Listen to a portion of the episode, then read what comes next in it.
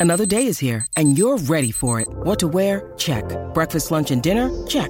Planning for what's next and how to save for it? That's where Bank of America can help. For your financial to-dos, Bank of America has experts ready to help get you closer to your goals. Get started at one of our local financial centers or 24-7 in our mobile banking app. Find a location near you at bankofamerica.com slash talk to us.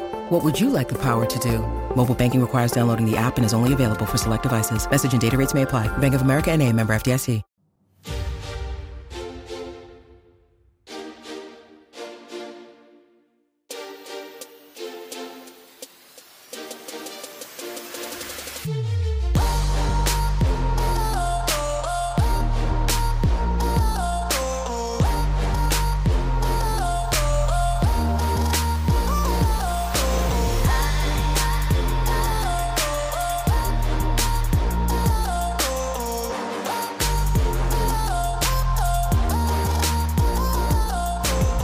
Guys, Akil Stokes here, and welcome back to another episode of the Trading Coach Podcast. First and foremost, I want to say a massive thank you to each and everyone that came out to the Tier 1 Trading Royal Ball. It was an amazing experience. I'm still trying to figure out the words to explain exactly how I feel about it, but it was just very impactful. It, it, was great to really meet you guys in person and, and, and, sit down and stare into your eyes, not in a weird way, but in a man to man, man to woman type of way.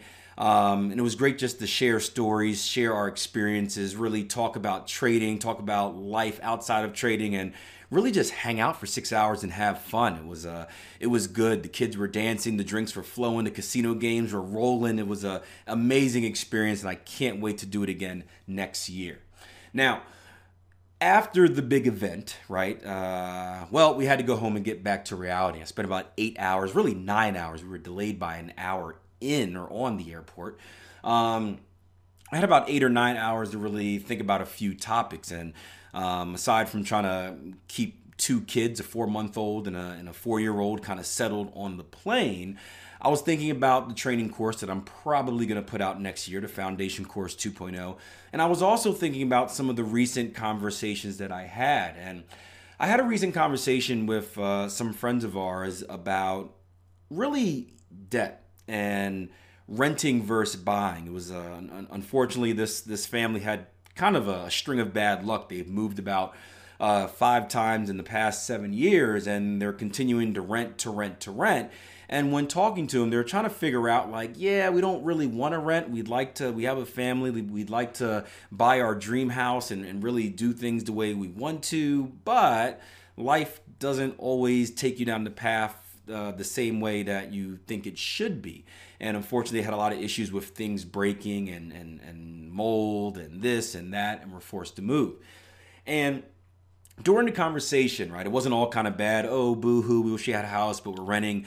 Um, there was some some positives, and it was, hey, well, at least we are debt free, and, and that is our goal. And that's what really got me thinking about the subject. And we talked about this a few times with uh, some of the traders and the clients that I work with, just about debt in general.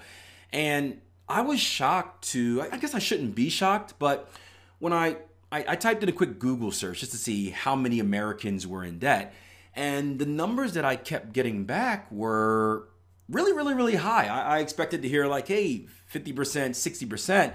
And the numbers really came back 70, 80% of people are dying in debt.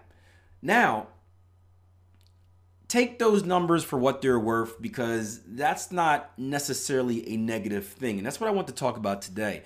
There is there, there are two types of debt really. There, there there's good and there's bad and it really depends on how you use it. Now, I would assume that the majority of those 80% use it in a bad way, right? In general, we aren't we, we aren't really taught or educated on how to budget, how to manage money, really how to make good decisions with our money. And that's a whole conspiracy theory thing. Why would they teach us how to make good decisions? Then we're not controllable anymore. But we'll leave that for another episode or probably scratch that episode before people that start listening start listening and they shut me down.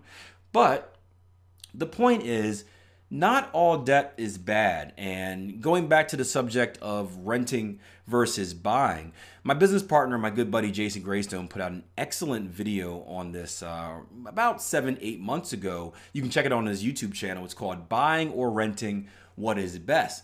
And he did some pretty decent research just with bank loans and and what was the better decision. And for someone like me, I, obviously, I, I have a real estate business, I'm a real estate investor. I always lean towards owning versus renting, right? I, I, if, if I'm going to invest my money in something, and, I, am guessing, yeah, if I'm going to invest my money in something, I want to treat it like an investment. So I want to have some type of end goal. When you rent, your money's not really going towards anything, right? It, it goes to your, your landlord and then it goes away. At least when you own, your money goes towards something, or at least you think so. And, and that's very important. That's something that I spoke to Jason about at the end, which kind of changed my mind. And although I am very, I guess, intelligent with, uh, you know, how I set up my bigger term investments, like uh, we bought this house at a steal, a little bit more than what we, we thought we should pay for it. Or, well, no, we paid a little bit more for it than we wanted to. We paid a little bit less than what we thought we should pay for it. So it ended up working out good. And I'll tell you about that in a little bit. But, you know, although we paid a, a good amount for a house, right, we have no plans on leaving this house. We, we bought a house um, about a year after we were married. We kind of had an idea of what type of family we wanted to create as far as the, the max amount of children. And we made sure to put ourselves in a position where we would never have to leave, right? You know, you know, aside from any type of like disaster, right? So we can invest in this house and and hold it for the future and really start to um, see the dividends on that investment. But I wish I had the numbers in front of me, and um, but in reality is most people, I believe the number is they don't stay in their house when they buy it for more than six years. And if you're going to take on debt to buy a house, to, to you know have a, a mortgage and whatnot, and you're going to move in six years, which is not nearly enough time for you to really gain any serious equity in a house, you're just wasting money. And you know what? You might as well rent because if you're renting, yeah, your money's not going anywhere, but you're typically paying a cheaper price, right? Renting versus a mortgage. You also don't have to worry about the around the house issues, right? it's funny as soon as you uh, you guys that are house homeowners out there you know exactly what i'm talking about as soon as you sign on the dotted line or the, the 32 dotted lines you have to sign on it seems that um, each signature becomes really a point on your to-do list right? You you're all giddy you sign it you open up it has that new house smell because it's all taken care of when they're selling it to you. And then you get inside and like a week later you've got like a, a santa claus type list of things that need to be done and that list just keeps getting bigger and bigger right? As soon as you mark one thing off something else goes right? We had two mold problems in the basement which is costing thousands and thousands of dollars. We had to have a new roof we had water heater we had this um, I forgot the, the, the natural gas in Pennsylvania that comes up in our basements. Um, radon, we had all that stuff, and it's just like, man, this house is putting us into more and more debt. Well, guess what? If you're a renter, you don't have to worry about that. You call up Mr. Landlord, and how I noticed? Because I used to be Mr. Landlord, and they fix it for you. So in reality, you may end up spending less money short term renting than you would buying. Now, the question is, well, Keel, why does it matter short term versus long term, right? Yes, you know, most people don't live in their house, I think, more than six years. What about the people that do? Well, I think it all depends on what is your ultimate goal.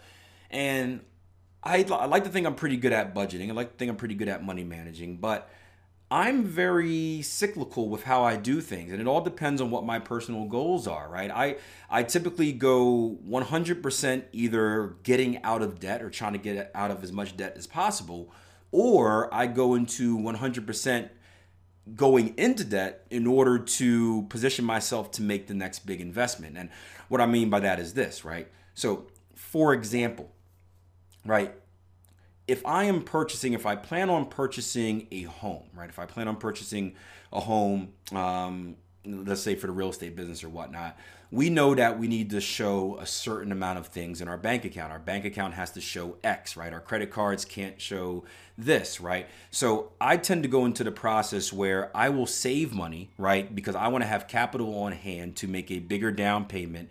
Uh, I want to have capital on hand to pay for any improvements and stuff like that. And I will take on debt while I save that capital to make certain things look better for a certain period of time so that we can get the best possible deal on the property, right? And then once that's over with, once I'm done with that, then I go back into an entirely different cycle of removing debt. So I, st- I stop using credit cards. I, you know, if I, I don't take any loans out or anything like that, and I just slowly chop away off the debt, off the debt, off the debt and I typically bring it down not to zero, but you know, close to, and then the cycle starts over next time I have something that I want. And is that the ideal way to go about it?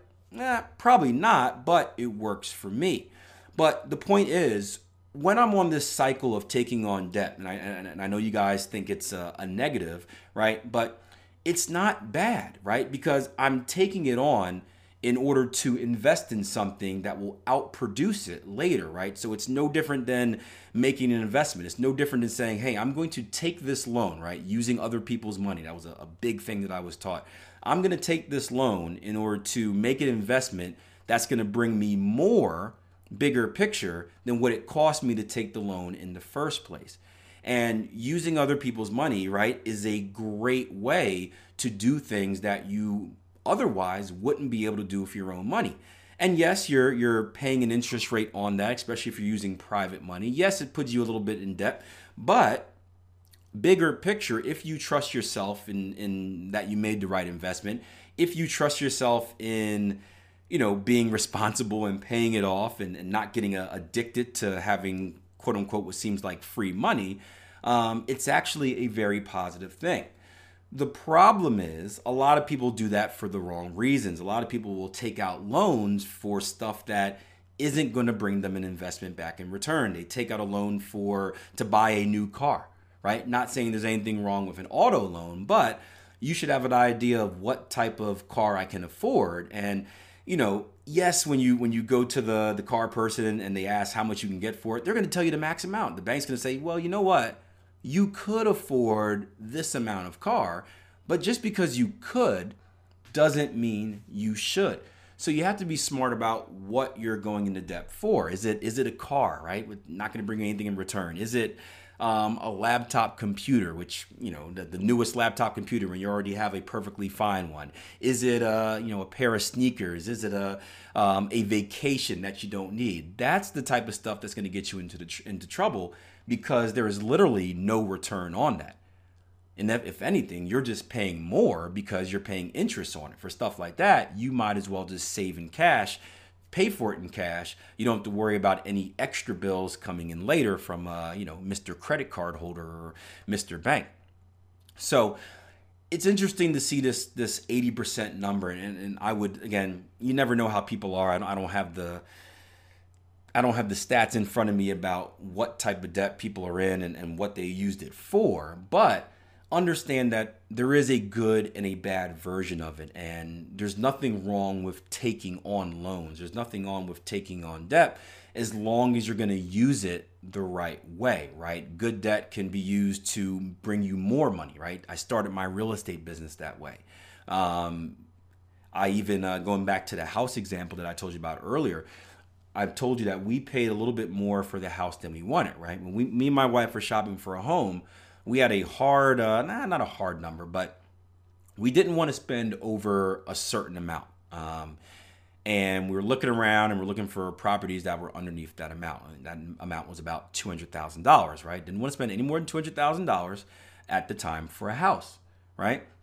And of course, while looking around, we saw this house, we saw that house. We finally found one that was uh, going for about $253,000, right? Beautiful house. The wife loved it. I thought it was good, but you know, I liked it a little bit more because the wife loved it. And the only problem was it was $50,000 over what we intended on spending. And I remember initially saying, nope, not going to do it, right? I'm a numbers guy, stick to my number, follow the rules, it's over, don't do it. But I looked at how much extra debt we'd be going into to get it. If you guys are familiar with mortgages, right, fifty thousand dollars extra on a mortgage really isn't going to make much of a difference on your month-to-month uh, statement.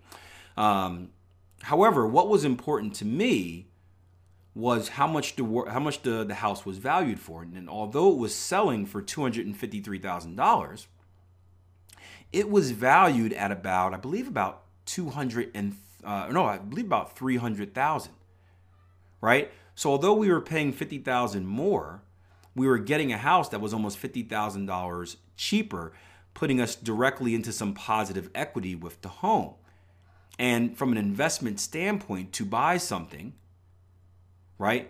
To have, and this was at the, you know, the house prices only went up after this, so it's worth a lot more now. But to get involved in something for a cheaper price was it, it outvalued what I would have to pay extra month to month, and of course, compounding that over 30 years or whatnot, it outvalued what I would have to pay extra on the mortgage month to month. Therefore, it was a good investment. So, yes, we had to go into a little bit more debt to get the home, but in the big picture, right, it's going to pay off a lot more, and especially what you can do with, uh, you know, when you add a home when you add home equity to your balance sheet, your your your personal uh, financial statement, and what that allows you to do as far as getting other loans from other places and using that for other investments. So, I don't know. I don't know why I was interested in this topic. It was just it was a, a thought of mine on the plane. I know a lot of you guys have liked the Trading Coach podcast because we kind of cover different subjects, not just trading in the markets, but um, just kind of life and, and, and business and, and, and things that are